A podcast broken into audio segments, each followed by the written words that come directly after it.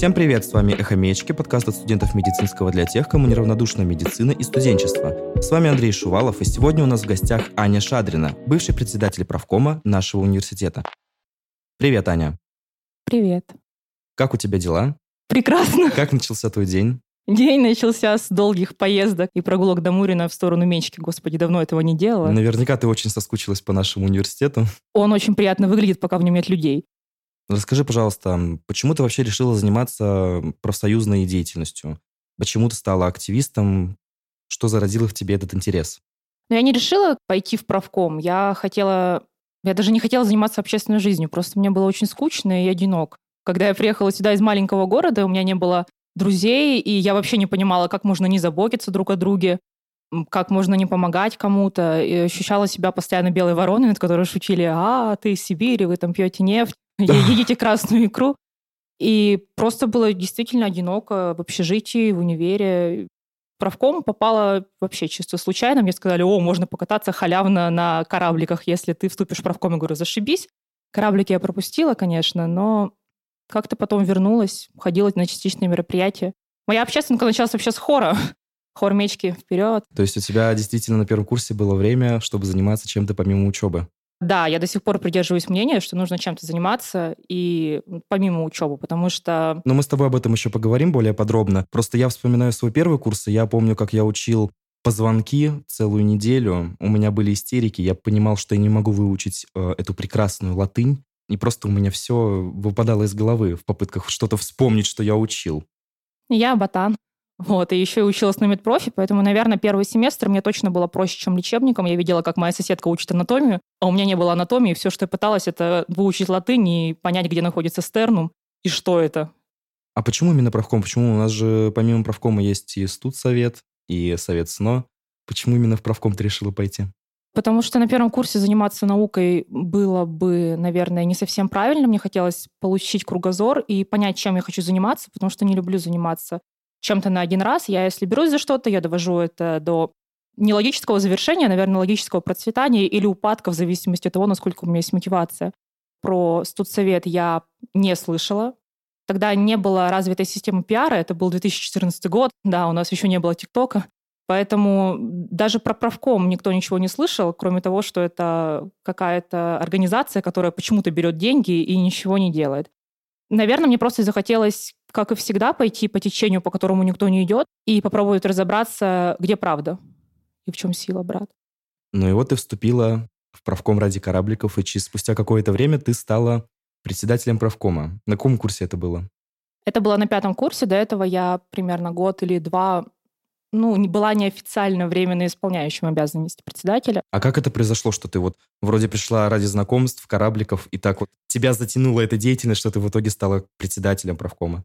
Это было здорово, когда вступаешь в какую-то организацию, в какое-то общество, где есть люди, горящие твоими же идеями, это затягивает. Неважно, чем они занимаются, ты хочешь быть частью этого, ты хочешь организовывать. Я вообще любитель руководить и делать что-то для кого-то. Поэтому сделать мероприятие типа признания, это премия, которой награждались лучшие студенты нашего университета, или вывести кучу ребят, детей на школу профсоюзного актива, где они могли два дня отдохнуть от учебы ты просто был частью чего-то большего. Ты не был просто студентом в белом халате, у которого в метро чисто случайно открывается на половых органах твой атлас. Ты реально был кем-то, кем-то помимо вот этого вечно не выспавшегося студента. И мне нравилось это ощущение. И ощущение таких же людей вокруг меня. Для ощущения людей, которые видят чуть дальше и чуть шире, чем большинство. И вот ты стала председателем, начала развивать правком, стали появляться какие-то интересные мероприятия. И все мы помним 2020 год, когда в нашу жизнь пришел ковид, а, и когда начались трудности наверняка при взаимодействии студентов с университетом. Я помню, я тогда был на первом курсе, и правком достаточно активно в твоем лице а, пытался выстроить а, обратную связь между студентами и университетом, потому что тогда никто не понимал, как взаимодействовать в новых условиях. Для нас это было что-то новое. Дистанционка, дистанционные лекции, дистанционные задания. Мы вообще не понимали, как учить можно анатомию дистанционно, не видя препараты. Расскажи немного об этом периоде. Э, как тебе удалось настроить э, обратную связь с университетом, взаимоотношения студентов с университетом, потому что, мне кажется, это было достаточно классно и полезно для студентов и для университета. Потому что, ну, если сказать честно сейчас, у нас э, обратная связь с университетом не очень сильна. Она была сильна в то время, но сейчас она продолжает также стагнировать. Вот хотелось бы немного об этом у тебя спросить. Когда началась пандемия, и нас тоже огорошили тем, что необходимо заниматься, например, а, профессиональными болезнями на удаленке, мы не понимали, как все это будет осуществляться. И со стороны учебы я не могла ни на что повлиять, ведь я не была старостой, и моей старости Юле приходилось узнавать эту информацию у деканатов, которые сами ничего, как вы можете помнить, не знали. И мне так не нравится состояние отсутствия информации и четкости, мне не нравится состояние подвешенности, которое добивало еще больше, чем то, что ты можешь выйти на улицу, заразиться каким-то вирусом и, возможно, умереть. И мне настолько стало обидно за то, что никакой информации к нам не поступает. Я общаюсь, с, общаюсь и общалась с студентами других университетов, не только медицинских, и видела, как это работает в ИТМО. Для них переход на удаленку, как вы понимаете, ну, он занял всего 5 или 6 дней, и я видела, что студенты не чувствуют себя как-то подавлено, как это могли бы чувствовать наши студенты. Я тогда выпускалась, и я не понимала, как мне сдавать ГОСы, как мне сдавать аккредитацию, как мне вообще как-то доучиваться, когда есть у нас очные какие-то долги, нужно как-то их закрыть, никто не понимает.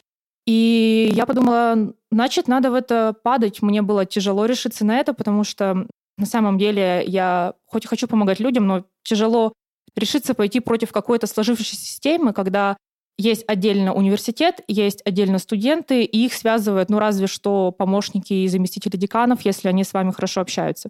И я решилась, начала читать какие-то документы. Помню, как я писала посты, ой, здравствуйте, с этого дня у нас ношение масок обязательно, а с этого дня ношение масок отменяется. Нужно соблюдать дистанцию. Никто ничего не понимал. И так как я медпроф, и моя работа в том числе связана с чтением непонятных э, талмудов, законов и нормативных актов, я подключилась и начала это делать. Скорее всего, я тогда, точнее, определенно я взяла на себя большую ответственность и не подпускала к этому почти никому, потому что... Ну, ты была тогда одна, я помню, ты, в принципе, занимала... Ну, Даша Зайцева тебе помогала, вроде бы. Настя Золотых. Мне много кто помогал Но и предлагал конкретно помощь. вот именно прям предметно и ты прям вот в это погрузилась какое-то время. Потому что у меня были на это полномочия, у меня была официальная должность, и втягивать в это других людей я не хотела, потому что мне было комфортнее, когда вся эта информация хранится у меня. У меня не было времени и сил объяснять это кому-то еще, что очень было не совсем правильным решением, потому что, честно, вот этот период, пока я пыталась разобраться с администрацией, с какими-то учебными мероприятиями,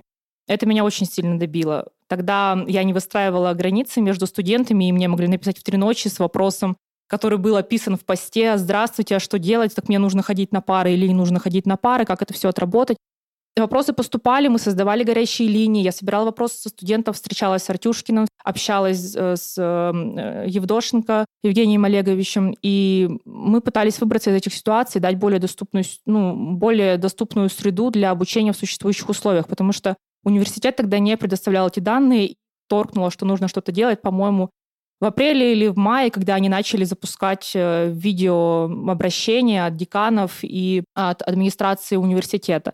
До этого, да, приходилось делать что-то. И так, когда до пандемии я не особо занималась социальной работой, честно, я боялась просто разочаровать всех, кто может на меня надеяться. Здесь я поняла сейчас или никогда, и вовсю в это окунулась. Вроде бы сделала хорошее дело, и мне за это спокойно, надеюсь, это помогло. А вот сам вот э, университет Артюшкин тот же, вот как тебе удалось с ним выстроить контакты? Потому что вот обычно у студентов возникает такое впечатление, что если это какой-нибудь проректор, если это декан, то это какая-то непостижимая звезда, до которой невозможно дотянуться и как-то выйти на них и поговорить с ними, ну, даже если ты председатель правкома, это практически нереально. Вот шли ли они на контакт сами? Было, я думаю, что они были заинтересованы в этом, потому что университету тоже бы хотелось, наверное, выстроить нормальную работу со студентами. Все начиналось со взаимодействия с Евгением Олеговичем Евдошенко. То есть все это время, даже до пандемии, мы активно взаимодействуем, потому что он занимается в том числе и студенческим направлением. И когда я ему сказала, что вот поступают вопросы от студентов, на которые нет ответов, в том числе у меня, то нужно что-то с этим делать. Мы создавали Google формы, мы создавали прямо большие опросники статистические, с которыми я ходила к Евдошенко, и он как-то сказал, пойдем к Артюшкину. Я пришла к нему, и мы сидели один на один, и я объясняла, вот такое количество студентов не понимает, что происходит. Такое количество понимает, кому-то страшно. Давайте как-то развивать. Вот, например, Дарья Зайцева тогда сказала, давайте развивать направление с, психо... ну, с психологической поддержкой студентов. И мы предлагали не только, не дава... давали не только данные, но также давали какие-то предложения по решению проблем. И Артюшкин на самом деле и до пандемии говорил, что любой студент может зайти ко мне и рассказать о чем-то о неких особых ситуациях, которые существуют во время обучения, наверное, каждого студента. Я думаю, вы понимаете, о чем идет речь. И поговорить с ним как с человеком. Здесь просто играет большую роль внутренний страх, обратиться к взрослому, который занимает какое-то уже место в медицинском мире, в мире мечки, и как я могу со своими проблемами быть важен. Но в этом вся идея, что мы все важны, и если твой голос не услышат, то никто и не решится заговорить в дальнейшем. Но это как было с движением МИТУ, только в районе нашей мечки. Поэтому, да, все шли на, кон- на контакт, и это было очень приятно, потому что, да, действительно, они были заинтересованы, никто не понимал, как взаимодействовать. Иногда было тяжеловато взаимодействовать с деканами, особенно не с факультет, потому что они не понимали, что это какая-то девочка бегает и говорит, вот давайте делать так, потому что ваши студенты не говорят вам, ну, что нужно сделать и в чем у них проблема, они боятся. Вот давайте повзаимодействуем так. И да, с некоторыми у меня взаимоотношения ухудшились, возможно, потому что они думали, что я забираю их хлеб или их внимание, или их какую-то значимость, потому что они не могли оперативно решить эту информацию. Но в итоге мы как-то смогли приспособиться к новому миру и закрыли сессию, и продолжили жить дальше.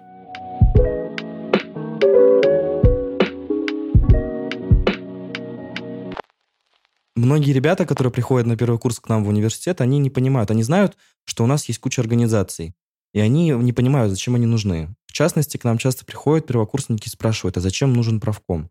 Что это такое, что это за организация, почему это может быть полезно именно мне, как студенту? Вот расскажи немного об этом. Зачем нужен правком? Что он может сделать для студента? И что сам студент, как себя реализовать может студент в правкоме? Когда я пришла в правком на первом-втором курсе, у нас был потрясающий председатель Мария Валерьевна, и она всегда говорила, что все, чем мы должны заниматься, это на первом месте, конечно же, социальная работа. И она показывала мне, первокурснице, как она решала проблему с микроволновками в столовых, например. У нас раньше не было микроволновок, прикиньте. Угу. И необходимо было собирать подписи со студентов, чтобы доказать э, нашему университету, что действительно людям, оказывается, в обед нужно погреть еду. Ну, хотелось бы, чтобы немножко органолептика не подкачала. И они действительно собирали. Они даже где-то лежат вот в тех папках соцком, эти все подписи, что давайте вернем микроволновки. Потом их поставили, решили убирать. Мы собирали подписи, что не нужно их убирать, потому что это действительно востребовано. У нас э, социальная комиссия бегала по поводу туалетах этих задвижек, потому что их просто не было в, ну, в наших туалетах. Туалетной бумаги угу. не было. То есть какие-то базовые вещи, которые есть в других университетах, и под другими я подразумеваю не медицинские, потому что у нас как бы особый взгляд на мир, видимо. Но в других универах ты придешь, и все, там есть все в порядке, и даже не возникнет вопрос, что у кого-то этого быть не может. Поэтому первым делом, да, правком — это какие-то социальные гарантии, если есть люди, которые готовы за тебя бороться. Повторюсь, тебе, может быть, самому ну, страшно даже пойти и mm-hmm. заговорить об этой проблеме, тем более с, высок- с высокопоставленными людьми. Здесь можно обратиться к людям, у которых есть задокументированный статус и которые могут представлять мнение тех, кто состоит в твоей организации. В данном случае это правком, то есть какое количество есть членов профсоюза, можно прийти и сказать, что да, вот 900 человек, например, я не знаю, какая сейчас численность правкома, 900 человек не согласны с тем, что у нас нет микроволновок. Угу. Давайте с этим разбираться как-то, потому что я легитимное лицо.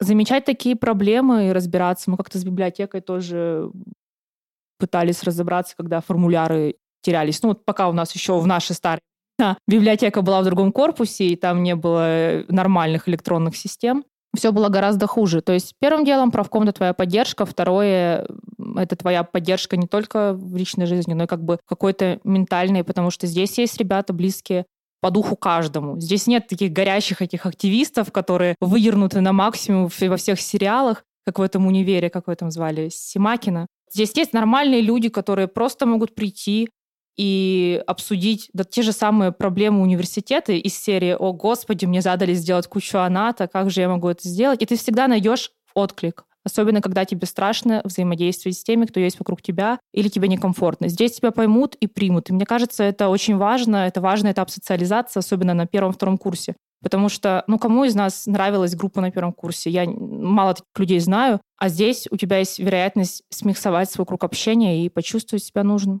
А как студент может реализовать себя в правкоме? Вот чего он может добиться в правкоме?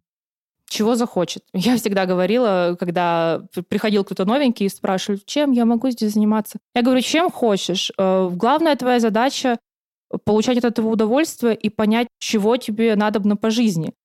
Кто-то хочет э, хорошо разбираться, допустим, в финансах, он начинает заниматься всеми счетами.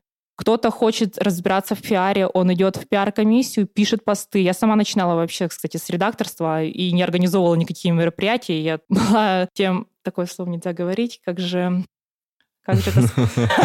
В общем, тем человеком, который писал все посты, придумывал афиши совместно с командой. Ну, редактор, да. Редактор, да, развивал это направление. Тоже прекрасный опыт. Я даже уходила работать в пиар-компании, хотя у меня опыт был, ну, по сути, только правкома. Меня всему здесь научили. Хочешь э, делать проекты, хочешь там создать какой-нибудь танцевальный клуб, приходи, здравствуйте, я хочу создать танцевальный клуб, все говорят, очень здорово. У нас так был как-то клуб по рисованию, просто людям хотелось рисовать где-то, и они приходили раз в неделю, рисовали в правкоме. Их там было человек пять, но им было хорошо, потому что это был их интерес рисовать где-то в мечке. Нашлись такие люди. Поэтому все, кто чего захочет, пусть то и делает. Я, например, хотела подниматься выше. И вот я стала председателем, вышла на какой-то городской уровень, начала взаимодействовать с другими председателями правкомов студсоветов, попала в студсовет города неофициально, но посещала все, и до сих пор с ними общаюсь, хотя, опять же, казалось бы, блин, я медик, и на меня первое время смотрели, что ты тут забыла, а я, здравствуйте, я хочу заниматься общественкой. И они говорят, вот у нас такие серьезные проблемы, мы не можем попасть в список там 30 лучших университетов по России, а у нас проблема, что нет задвижек на туалете. И вот как-то было так. И оно все течет, меняется. То есть в зависимости от твоих внутренних целей добиться можно всего. Здесь никто не будет ставить палки в колеса, потому что зачем это надо? Каждый может развиваться так, как он хочет, где он хочет. Здесь нет никаких перипетий, нет э, борьбы места за солнце. Тут у каждого есть свой лучик, и он может под ним кайфовать все время.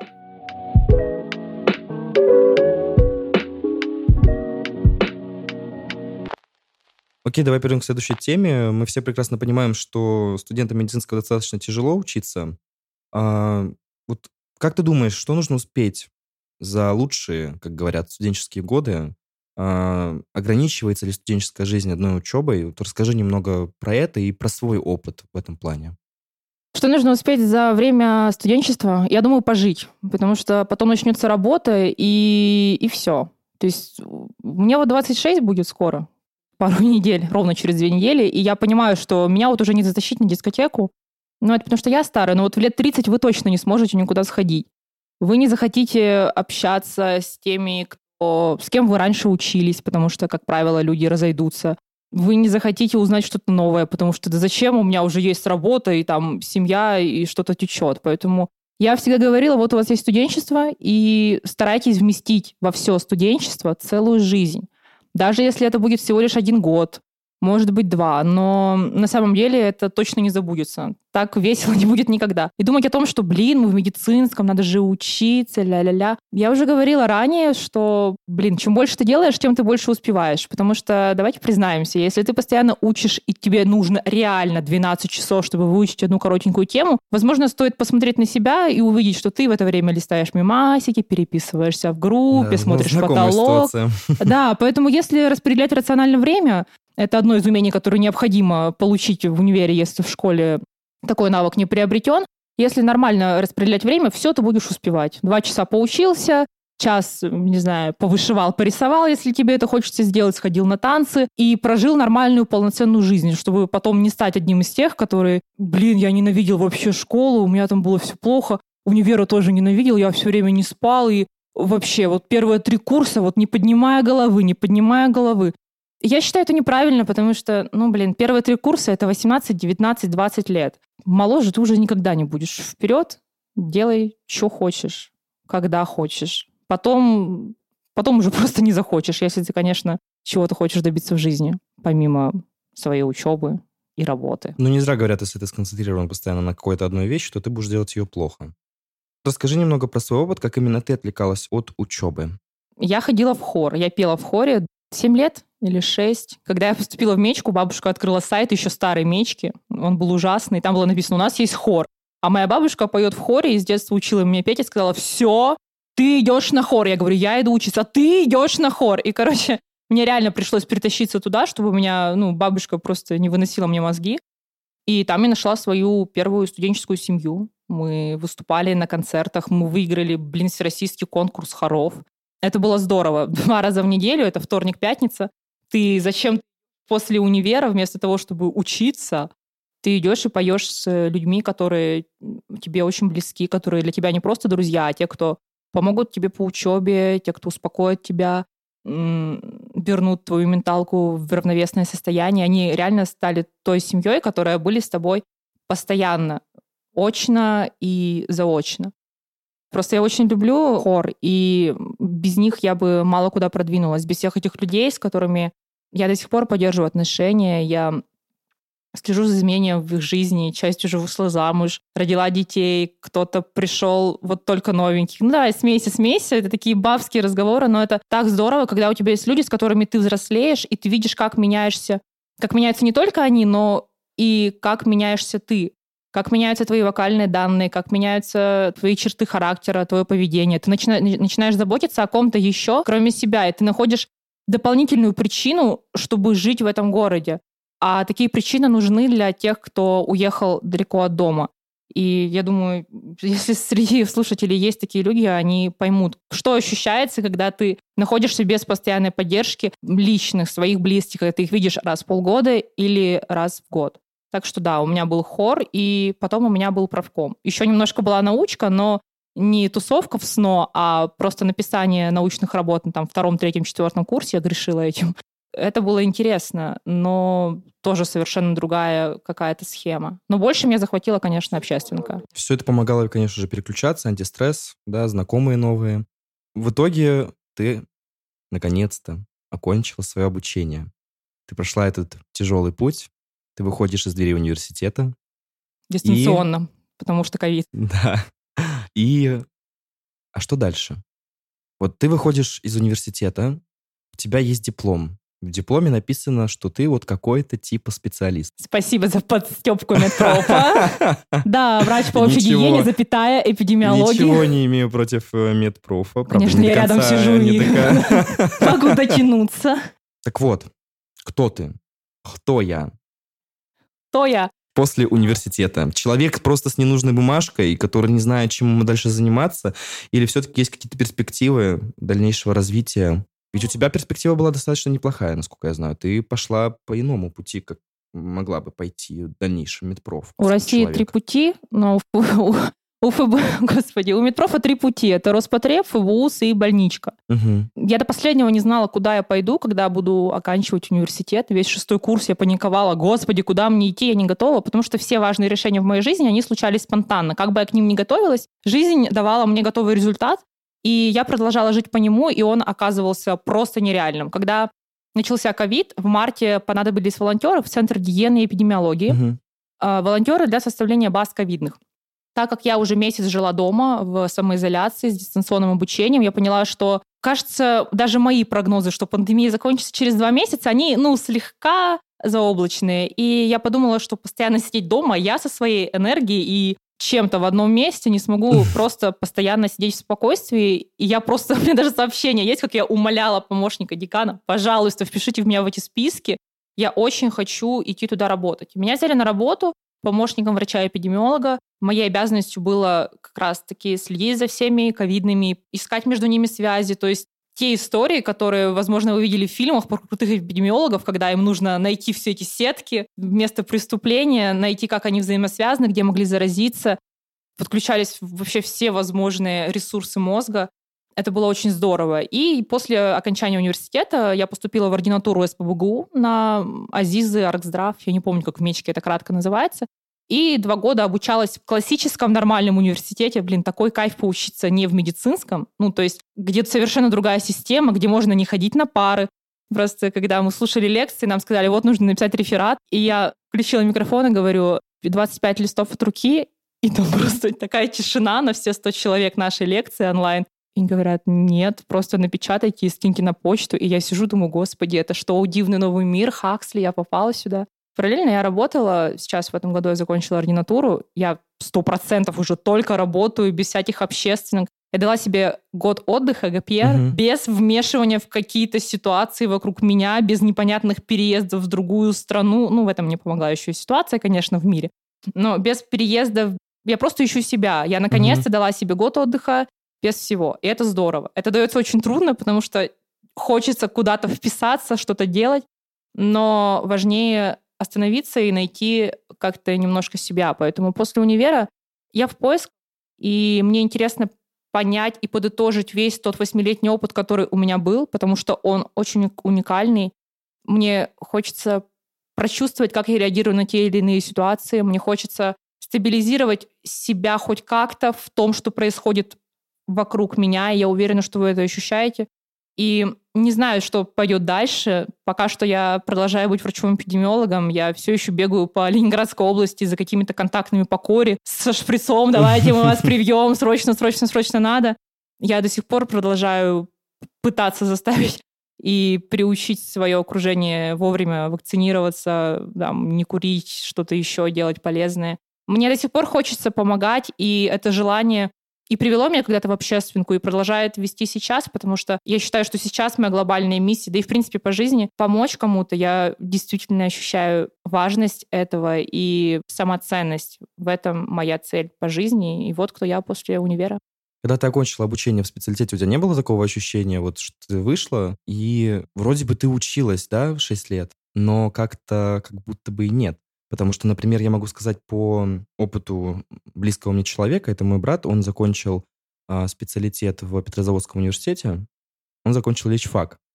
И когда он вышел из университета, он вообще не понимал, что ему делать. Он не понимал, как лечить людей, хотя вроде бы он 6 лет отучился.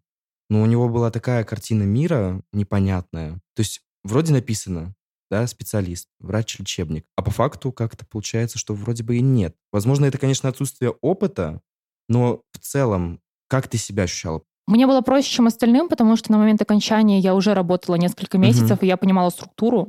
Честно, у меня даже был экзамен, ну, выпускной, в том числе по ну, он вписывал в себя все, что есть в медпрофи, и всю эту структуру. А я не понимала разницу Роспотребнадзора и своего угу. ФБУЗа.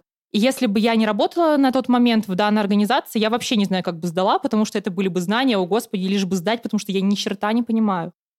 И мне кажется, эта проблема, в принципе, медицинского образования, она мне...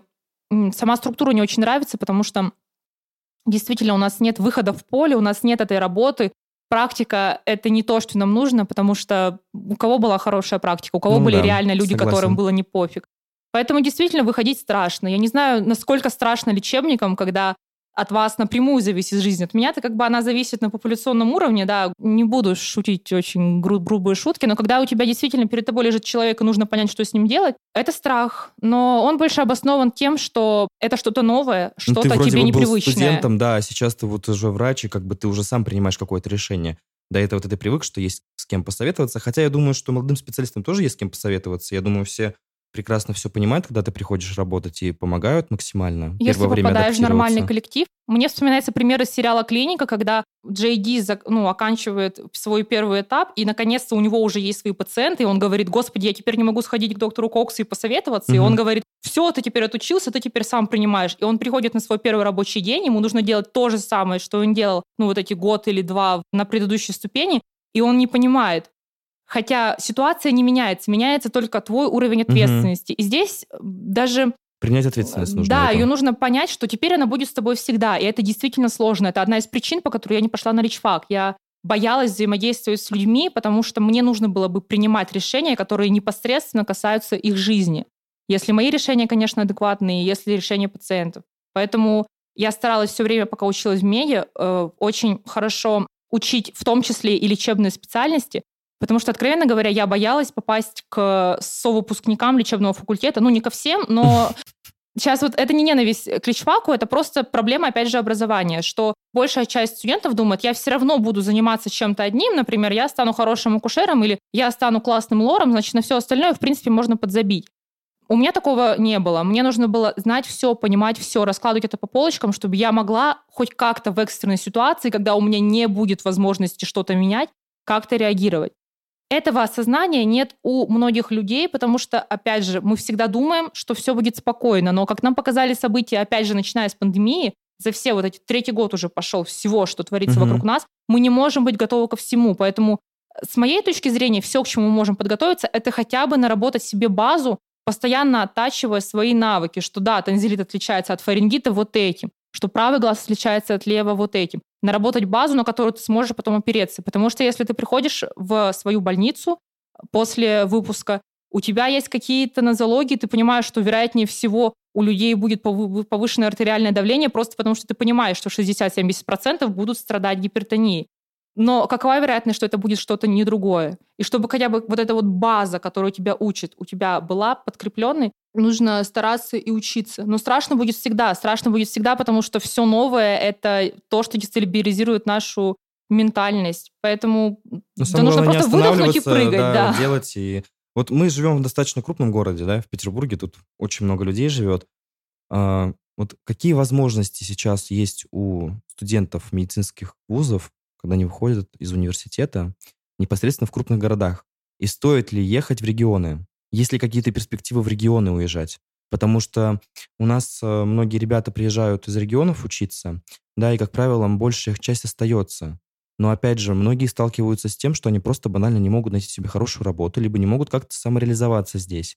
Да, понятно, здесь высокие зарплаты, но здесь уровень жизни другой в плане цен, например, на продукты. Вот стоит ли ехать в регионы, или стоит ли оставаться здесь, или кому-то стоит ехать, кому-то не стоит, там, в зависимости от э, твоих ожиданий, твоих э, амбиций?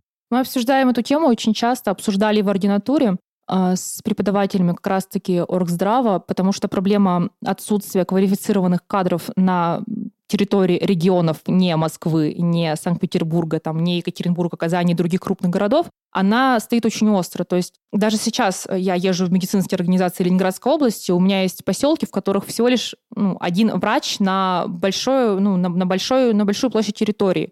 Никто не хочет уезжать в регионы, потому что думает, блин, ну я вообще-то отучился в городе, типа я ехал, ну, например, я приехала из Ханты-Мансийска, я приехала отучиться в Санкт-Петербурге в Мечниково, что я поеду назад, что ли, на территорию. Ну и получается такая ментальная ошибка, что мы думаем, раз мы закончили какой-то ну, крутой государственный университет, то мы не можем вернуться назад, потому что это будет ну, считаться как, как поражением, да, да и стыдно. Да. Хотя на самом деле это не так. Я, например, хотела вернуться домой, потому что там действительно комфортно, там мало людей, там все друг друга знают, и нет таких проблем взаимодействия между людьми, как здесь. И я все время считала, что я действительно вернусь, я пойду в свой Роспотреб и буду классным специалистом, умру там, нарожаю детей. Да, сейчас получилось не так. Да, у меня пошла другая ветка, и я здесь нужнее, чем, допустим, у себя в регионе. Но не зря же у нас пытается, по крайней мере, развиваться система «Земский врач». Ее до 2012, по-моему, года даже не было. Вот в 2012 году случилось такое, что в Якутске э, закрыли множество ФАПов, а у них огромные территории вот эти с местным населением, которые нужно обслуживать. И они просто не проходили по эффективности. Ну, угу. были показатели эффективности, и их закрыли, ну, потому что у них мало, малая обращаемость, понятно, по каким причинам. И когда закрыли все эти ФАПы, это фельдшерско-акушерские угу. пункты, у них повысились, повысилась смертность и что-то еще. Люди умирали, потому что не могли добраться до, до ближайшего этого районного центра или ЦРБшки.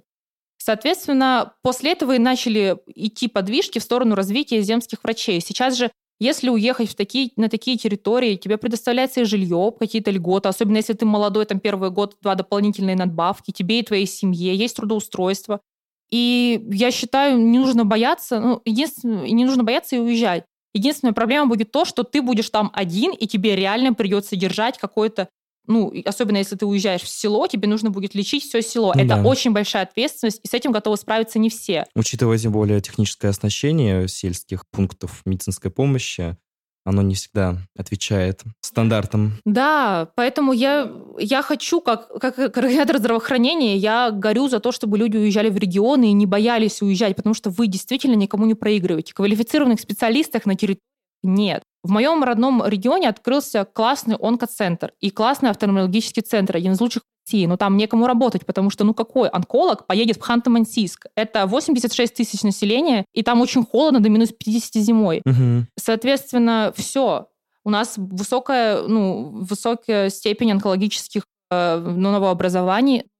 Или некому лечить. Туда там прекрасная зарплата, северные надбавки, там увеличенный отпуск за счет того, что у нас тоже север. Но никто не едет, потому что как я поеду в какой-то Ханты-Мансийск, начну новую жизнь. И я считаю, что если нет силы бороться в Питере, можно спокойно собраться и уехать в регион, потому что действительно устроиться в Москву, в Санкт-Петербург, на то место мечты, которое вы действительно хотите, это очень трудно. Самый простой способ это взять целевое, что и делают многие лечебники, и тем самым uh-huh. занимают себе место uh-huh. в нормальных крутых клиниках. Некоторые просто используют способ ординатуры. Они в ординатуре в своей прикрепленной клинике начинают работать сутками. Так сделал мой знакомый. Просто работал шестидневку до полуночи в своей э, операционной, и ему дали сейчас место на полставки. Но он положил на это все, то есть два года он убрал из жизни всех, кого можно, просто для того, чтобы нарабатывать, чтобы его заметили, он получил все необходимые навыки. Но какова была вероятность, что его оставят? Никакой. Поэтому если есть нервы и желание бороться за место в Петербурге, вперед.